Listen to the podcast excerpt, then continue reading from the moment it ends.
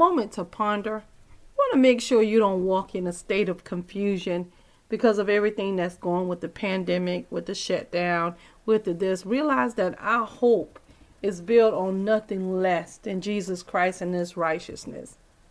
And understand that you can feel the way you feel.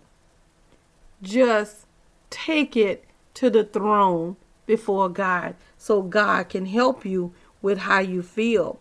It's just so many times we want to act like it's not what it is, but the truth of the matter, it, it is what it is. And God already know that. And you trying to hide it, it's not going to help. So if you are confused, if you having issues, if you are allowing people to speak in one ear and the things the news is speaking in the other, you don't have room for God to for to hear God. So let's change that. Psalm 27 said, The Lord is my light and my salvation. Whom shall I fear? The Lord is the strength of my life. Of whom shall I be afraid? Whom shall I be afraid?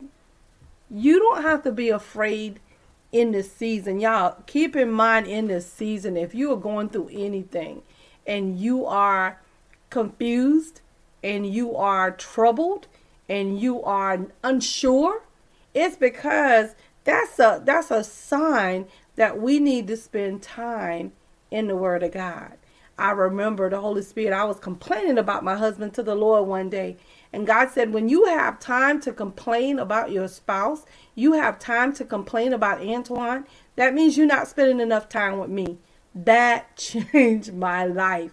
Because again, whatever people is going through is what they're going through. But what you're going through is what you're going through. And sometimes we deflect what's really going on with the people and the things that are closest to us. And so, because of that, the Lord changed my total confusion. And now, when I am feeling flustered or I'm feeling overwhelmed, I always go to Him so that He can give me clarity. Sometimes, as wives, we'll look into our husband for things that they don't even have. Ladies, understand that God is your first husband. And it's his will in him that works in Antoine, that works in John, that works in Henry to be able to protect us and do the thing that God called them to do as the head of our houses, our spiritual covering, and all of that. And this is the confidence that we have in Him that when we ask anything according to His will, He hear us. And if you know that He hear you, hear you, you know that your petition is granted. Real talk. Dr. Hancock. Yes, please like, subscribe, share, and comment.